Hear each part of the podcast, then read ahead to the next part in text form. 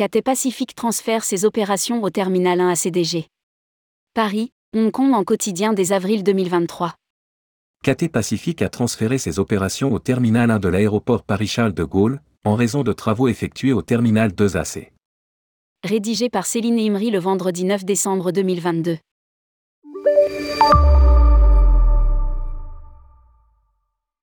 Cathay Pacific a transféré temporairement ses opérations au terminal 1 de l'aéroport Paris-Charles de Gaulle.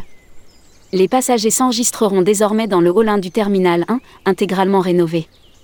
Le terminal 2AC va fermer pour travaux. Les comptoirs d'enregistrement ouvrent 4 heures avant le départ du vol et ferment 75 minutes avant.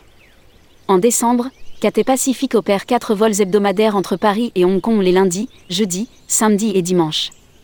La compagnie proposera des vols quotidiens dès le mois d'avril 2023.